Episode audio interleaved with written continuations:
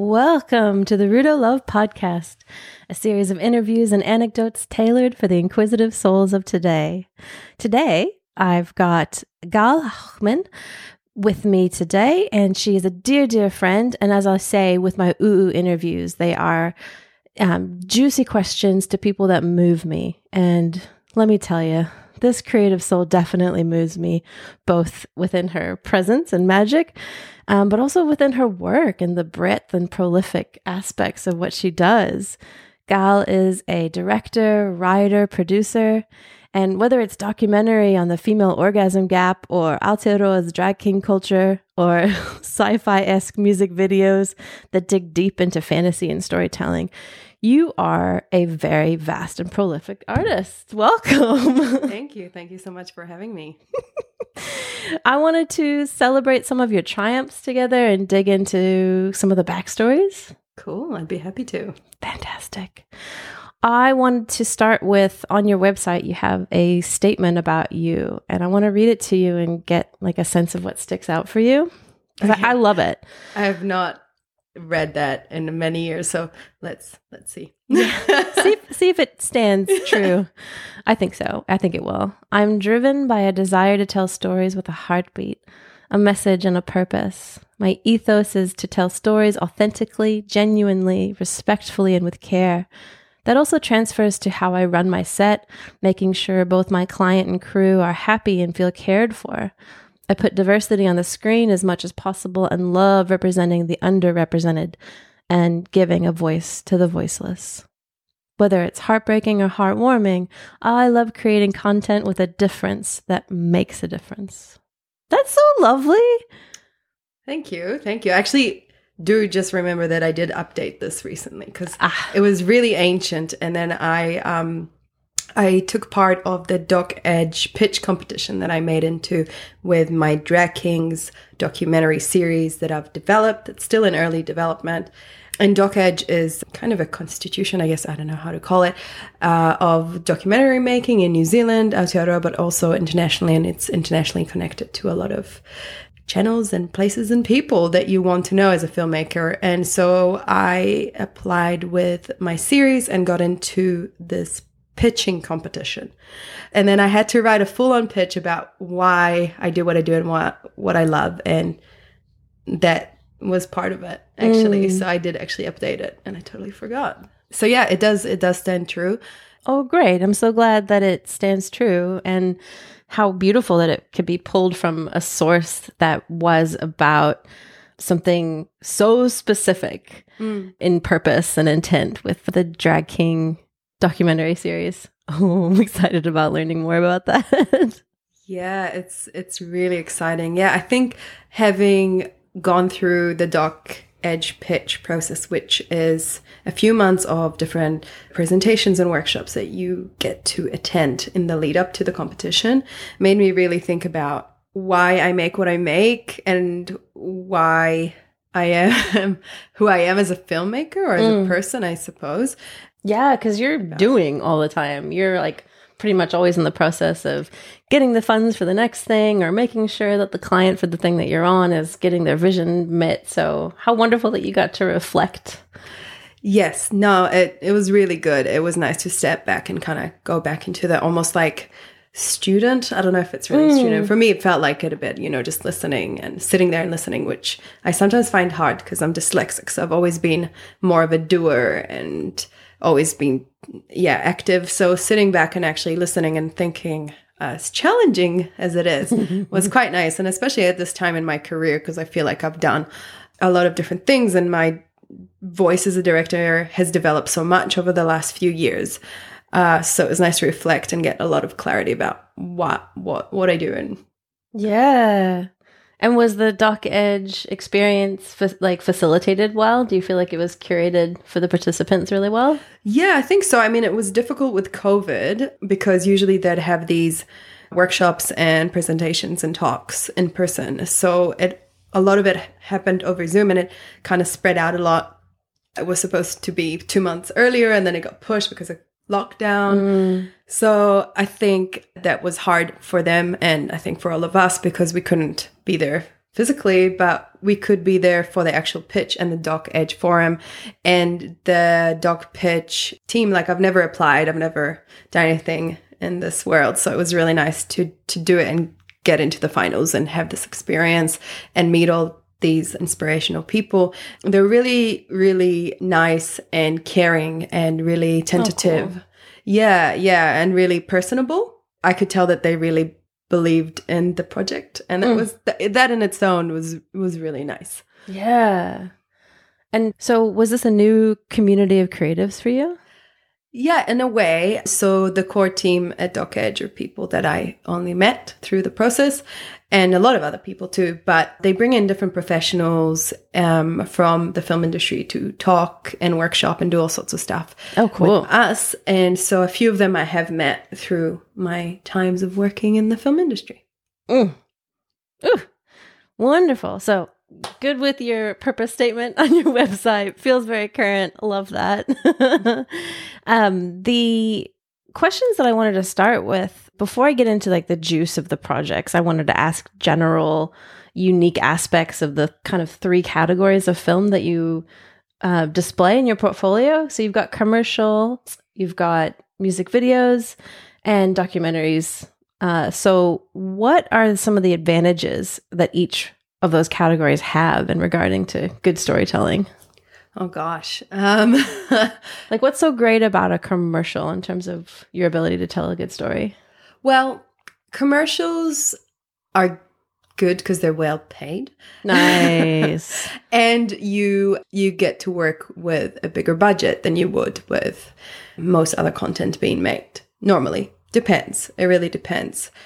I guess the advantage of doing creating stories within that world is that you have to kind of think in a more of a marketable way like mm. how well because i i write a lot of the ideas for commercials as well as like direct them so i always think about what will appeal to me as a consumer. And mm. I guess in a way that kind of translates to everything that we consume in terms of media. But when it comes to commercials, um, usually the clients have quite a strong idea of what they want to express through it or or at least like they have a bit of a brief of what you can't express through it like you have to kind of stick to that so it does limit what you can do with it as well yeah. as budget. But yeah, I guess if I had to say commercials, they kind of you have to be limited to what the client kind of wants, but in a way that let I like it because oh yeah, it makes me think. Okay, how can I do it and still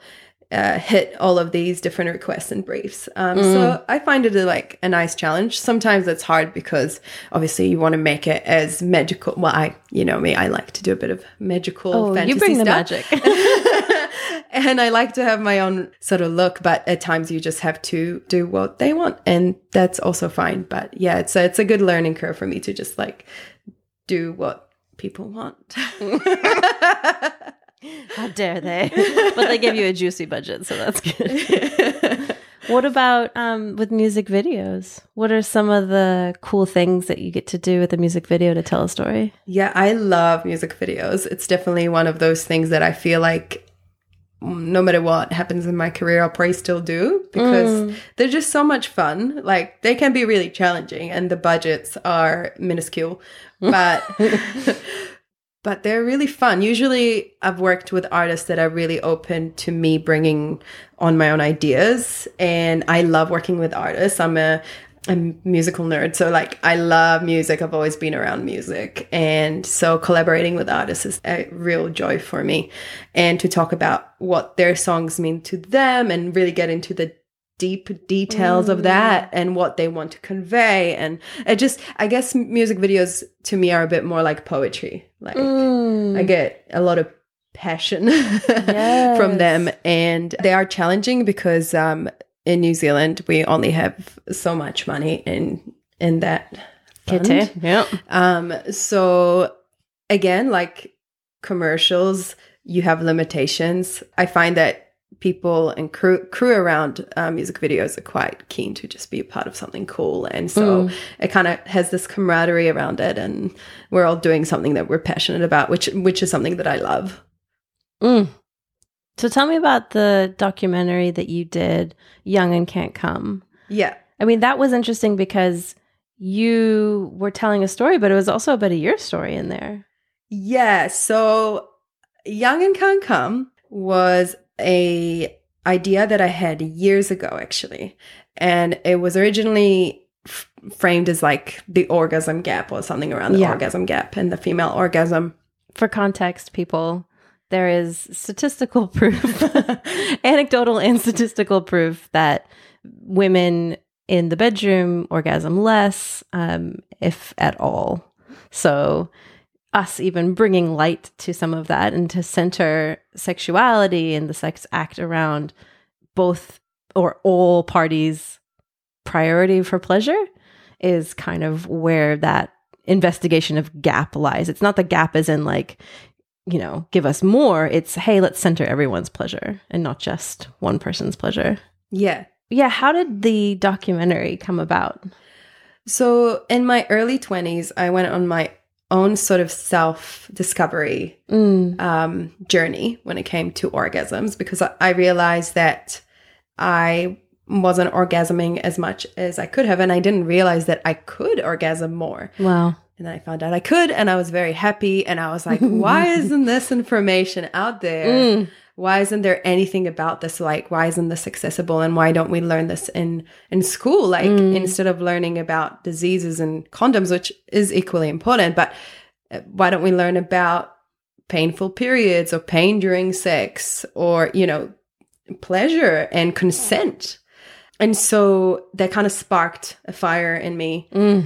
Because I never really set out to be a documentarian. I've always had liked documentaries and I have thought about documentaries in the past when I started Mm. um, in the film industry, but I was told that there's no money in documentaries and no one is going to fund them, uh, which is not true. Not true. Okay. Good to know. And I, I, I think they're really important as well. I think documentaries Absolutely. are really important. So, so I came up with that and I kind of got something related made in regards to it. Was really, really short. And then I kind of put it to bed.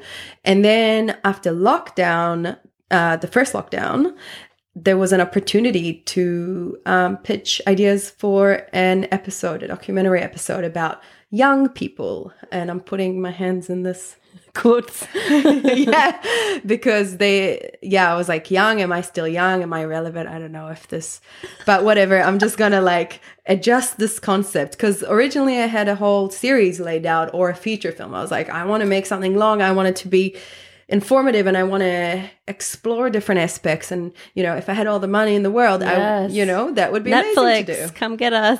yeah, well, actually, they've got quite a lot of stuff now on Yeah. Netflix about the female orgasm, and I feel a Totally. bit cheated because I came up with it a long time ago.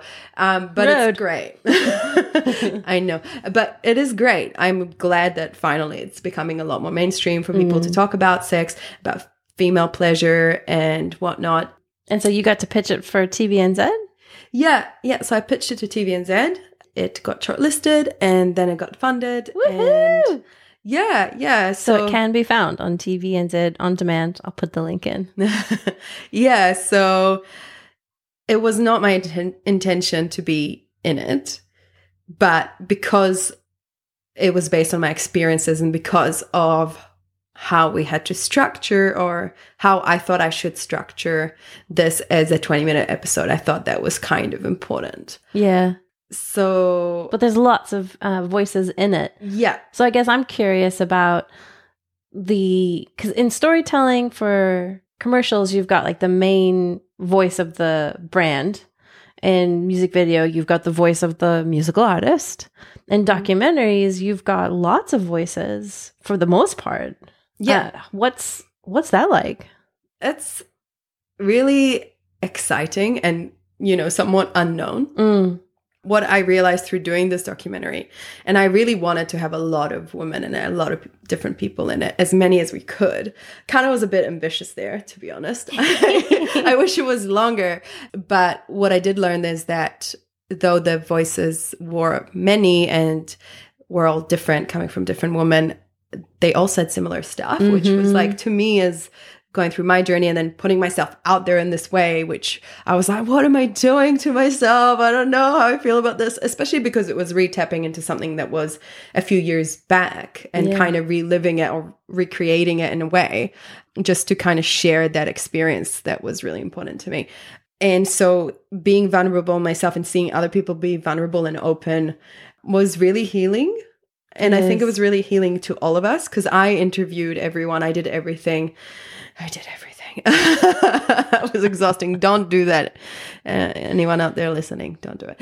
Yeah, it was exhausting, but it also meant that like I was there to really interact with everyone and, And hear everyone. it. Be the Yeah. be the mother. Yeah, yeah, and hold the space for Mm. everyone, which was I was I I think that's something that as a, as a motherly I don't know this person, not that I'm a mother, but except my cat, but I don't know, some people don't think it counts. Anyway, feels totally does, by the way. feels like that. You know, holding that space is something that I really love to do for actors, for musicians, and it was great to be doing that. Oof. So it's very alchemical when you say that you're holding space for people. Mm. What what point or what points do you feel like your voice gets challenged in those processes? I think my voice gets challenged all the time. I'm a woman who is brown and, mm. you know, from a different country and I'm dyslexic and all these different things. So, yeah. So you can feel the bias. You can feel people kind of making snap boundaries. I've definitely felt it in the past, especially because I've got a um, background in acting. I do a bit of acting here and there, mostly commercials. Like in acting, I can definitely feel it a lot more. Um, Now that I'm in control and I do my own thing, and there's not as much of that, but you still, you know, you still have have a bit of that. Do you Funny. see the challenge like when your voice is challenged? Do you see that most in the pitch stage or like in the in the in the final product like when you're doing sort of like your presentation like where where does that come from? Just I guess the reason I'm asking is like how do we help the future gals? Mm. Yeah, I don't know.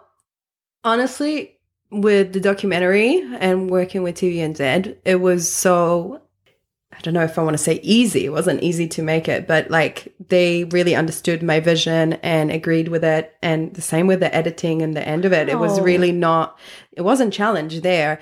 I think when I'm thinking Go of challenge. I know. Bravo. I know. They were really great. And actually, when I think about it as a bigger scale, no, I don't get challenged as much. Maybe when it just comes to small things where I have to put my foot down on what I want, you know, visually. for most of us, the efforts to keep up filming requirements during COVID lockdown is just not something we know about. What can you talk us through some of the challenges you faced trying to shoot during through the pandemics Yes. and the peaks? Yeah. So I've had a few shoots through the pandemic. It's definitely been really hard in terms of timing things mm. and having people get sick. Oh, And especially when you're doing low budget, you just don't have that much wiggle room to just throw money at problems. yeah. Um, yeah, so the documentary was done through the pandemic, and luckily it was pretty good here in New Zealand at the time, so I wasn't too impacted, which was great. Uh, with my latest music video, however, we shot it when it was red red traffic, whatever they called it. And that was a huge risk because you spend weeks organizing and getting things together. And um, that latest music video also had a massive amount. Well, for me, a massive amount of extras. I'm usually working with like a few actors at a time. Oh yeah, it was like a whole nightclub. yeah. And that was hard in itself to uh, find people who would be willing to be part of it um, in such a time where, you know, COVID was just starting to appear in places and so everyone was still a little bit scared about it so that was it was always feeling like we might have to pull the plug at any minute and we almost had to actually but luckily we could go through with it and no one got covid and everyone was fine and mm. we've got a lot of protocols within the film industry when it comes to handling covid and mm. um, hygiene stuff so overall i think it's been all right it's definitely impacted the the work you know in terms of like how much work is happening and when productions started shooting more and less there's just been fluctuating a bit. Um, but i think we're getting into a place now where it feels better. It definitely feels like it's harder to make the lower budget stuff as opposed to like all the bigger budget stuff can just throw money at things and carry on. So i do think there's some impact there on local contact that probably yeah i mean that's already kind of exacerbating equity and representation so that's something that i think all of us can watch out for and contribute to in our own ways to make sure that some of those gaps that have become even wider because of this horrific pandemic that we can do our like our part yeah, definitely. definitely. Consume films yes. that are local. Yes. yes, definitely. Consume films that are local. Uh, TV series. I think there's a bunch of new series from younger filmmakers, which is super awesome. I think TVNZ has done a great job at just kind of um, bringing in new artists and really uh, letting them have their say. Uh, and it's really refreshing and really nice to see. And also seeing more diversity on the screen in that way yes. is super cool. I mean, you think about major conglomerates like the Apples and the Netflix, but then, you know, we have this incredible resource right here in Aotearoa. TVNZ does a pretty fantastic job. That's like my personal takeaway. Yeah. Very, very heartwarming. Yeah, yeah, definitely. So yeah, and also, yeah, watch watch things, watch music videos because also a lot of people put a lot of effort into those in New Zealand with the limited funds and also support New Zealand artists because there's some awesome musicians here and I think oh they don't get enough radio time. You've had a really cool run at making music videos for Mazbou Q. Mm. So the most recent one's Go and Be Free. And this one's not a fantasy piece like Best of You. Yes. Yes. I mean, you could not get two different thematics, although they're both relational. Yes. In terms of like intent and, and story writing. Yeah. So, um, yes, I love my fantasy and I love my narratives. so, Mazbou Q and I have been friends for a while now and gotten to know each other quite well. Oh, cool. Um, before we started to work together, which has been really nice. Um, uh, he also loves like the kind of sci-fi fantasy kind of stuff, which is why we're like, oh, let's make all these things, and we vibe on that level.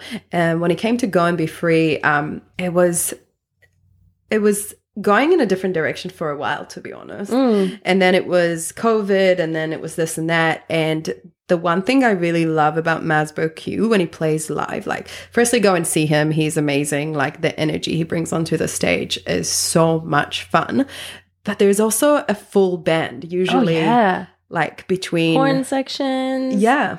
Yeah, yeah, the whole deal. We had 12 or 13 people there. So wow. So I've seen him and the band and they have so much chemistry and it's just so much fun and I don't think there's many uh, artists that do hip hop that you have that with and I think that's so unique unique to him. Mm. And so I've we've always talked about an idea of having the band there for one of the songs and because Go and Be Free had all the horns at the start we kind of were like, oh, can we do um, a narrative and also do a performance video um, nice. so people get an idea for what he's like when he's true, performing. True. Um, and yeah, and and the the song is kind of got like the meaning of the song is about having to say goodbye to someone, even mm. though you might not want to, but wishing them the best, even though it hurts. And so we we took that in a in that direction of showing two people that are there, but they're going apart their own ways at the end, but we didn't want it to be too dramatic and too intense. We just it wanted really to be really tender. Light.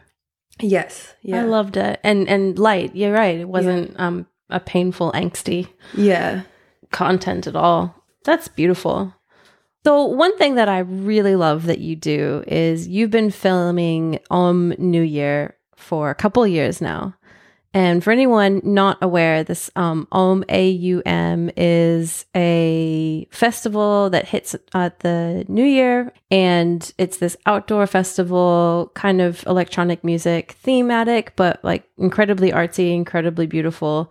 And Gal has been f- doing the um, content and filming for that for how how long now? I feel like five years. Wow. A while. Yeah.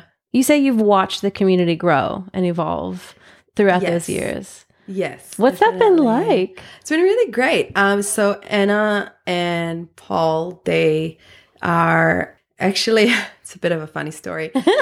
Anna has worked with my dad. what? Yes. So I heard about Om before it was even a uh, New Year's festival. It was uh, a production company that put put on events. Oh, right. and right. they put on parties. And my dad once, when he was in New Zealand, this was years ago, uh, when he was living here, he got some tickets to one of their, I think, first gigs, and it was a very kind of intimate, small thing that was up on K Road in some lounge bar. I can't remember right now. It was really, really cool. Um, And he got this tickets from Anna um to the gig and it was a psytrance gig and my dad was like oh i don't know about psytrance.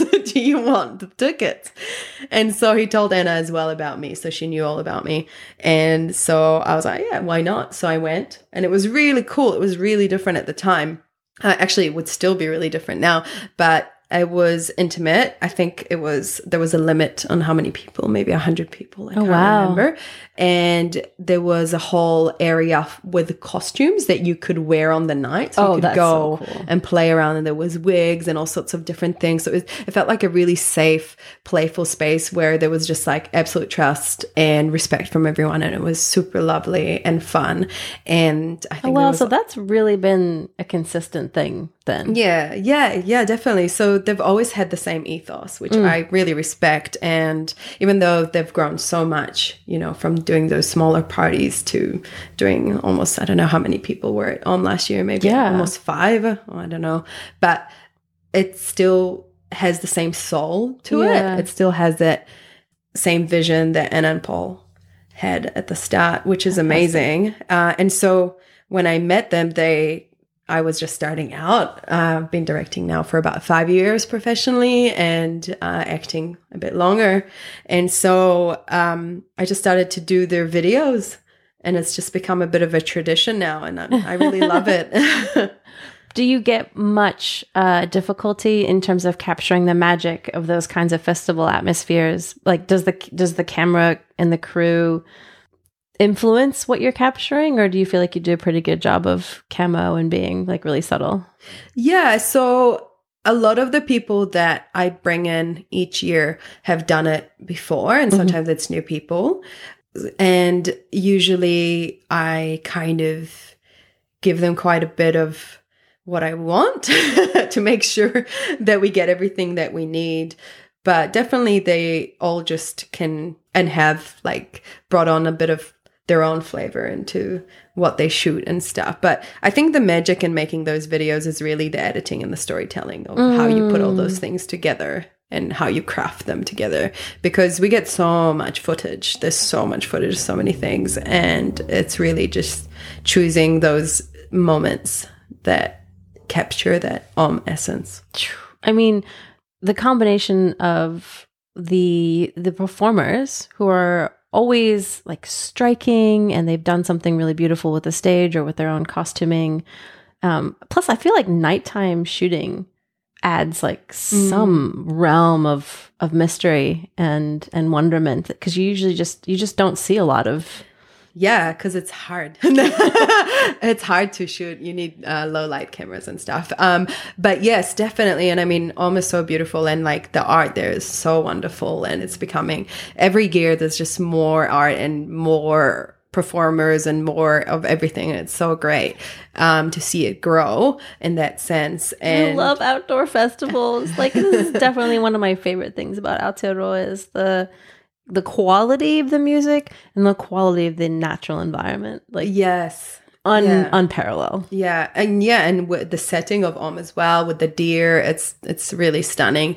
What's been really cool for the last few years is that we've also been interviewing some of the artists and some of the crew every Oh, year because we've been collecting footage to cut into a documentary at some point, which I'm not sure if I'm allowed to say, but I will find out.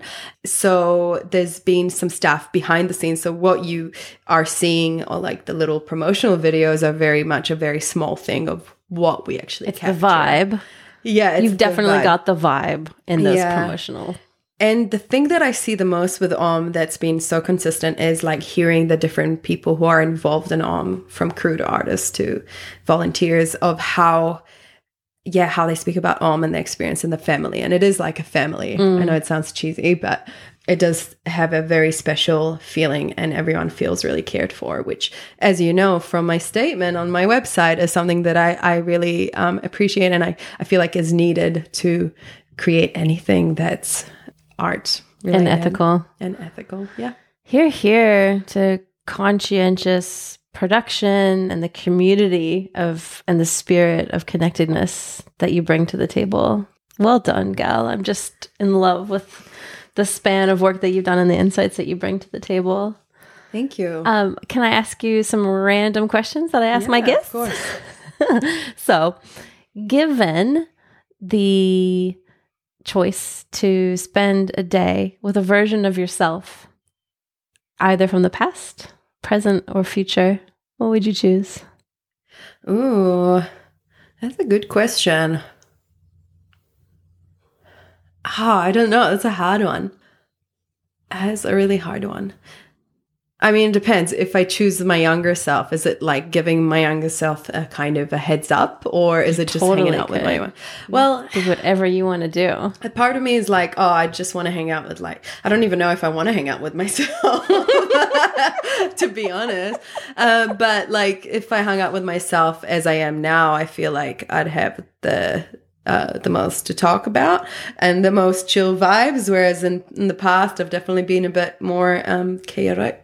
But I'd also feel like if I got the opportunity to talk to and hang out with myself as a kid, I would do that because as a kid I was super lost. Like I had no idea what the hell life was going to be like, which I know everyone does, but I really struggled in school. I had a lot of issues in school, mainstream school, and I got moved to an art school, thank God, because my parents were really alternative and mm, Mm, yeah, were very much aware that maybe the Dyslexia is no joke. yeah, no, and they my mom was a natural therapist, so she didn't want to put me on any medication. So she's like, we're just gonna move her to an art school and see how she does, and sign her up for gymnastics so she can use up her energy and run around.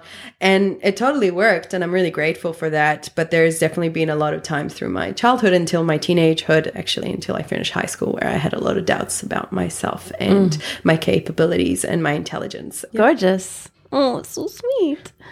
Did you learn something as a child that you don't necessarily use on a day to day basis, but it's like stuck in your head that you still know how to do this thing?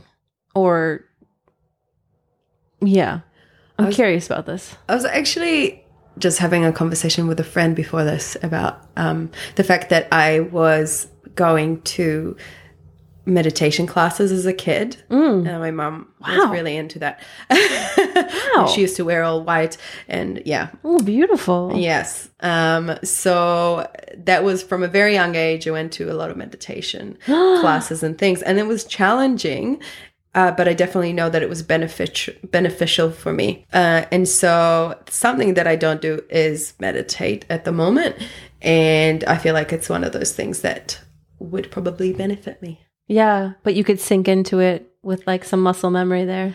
I think so. Because I, find it very difficult to sit still for long periods of time. Like I immediately tense up and go like, "Oh, my my lower back is going to be not okay," which I think probably exacerbates it. Yeah, yeah, yeah. Um, totally. And I think what I have learned in my own sort of, I don't know, spiritual journey, I don't know what to call it, but like trying to find my own inner peace and be quiet within myself is that you don't always just need to sit in a room with your eyes closed. Like you can meditate in different ways. Um, and a lot of that, I feel like, and this is controversial, and people might say it's wrong, but like when I cook, I feel like I kind of meditate. Like I love cooking, um, and I can spend hours in the kitchen and just get into it and just clear my mind and feel so at ease afterwards. Oh, So that's beautiful. even though I would like to be able to sit there and meditate, and I think I should to a degree, um, I, I do try and kind of implement that into some things that I do do on the regular basis. Um, Nice. Oh, I love that. Oh, honey, is there anything that we haven't talked about that you wanted to cover? I mean, this is your show. We're just celebrating you. oh, I don't know.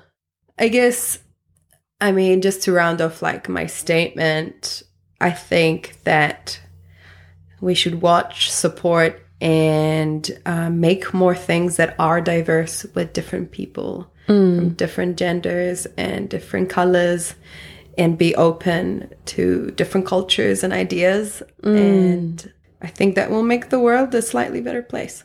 oh my gosh. Hell yeah. Oh, thank you, darling. I'm going to end with a bit of gratitude. I wanted to voice gratitude for my heritage, actually, something that we share the beautiful songs and language of our Jewish ancestors. Um, I might not practice Judaism, but I really love the songs and prayers.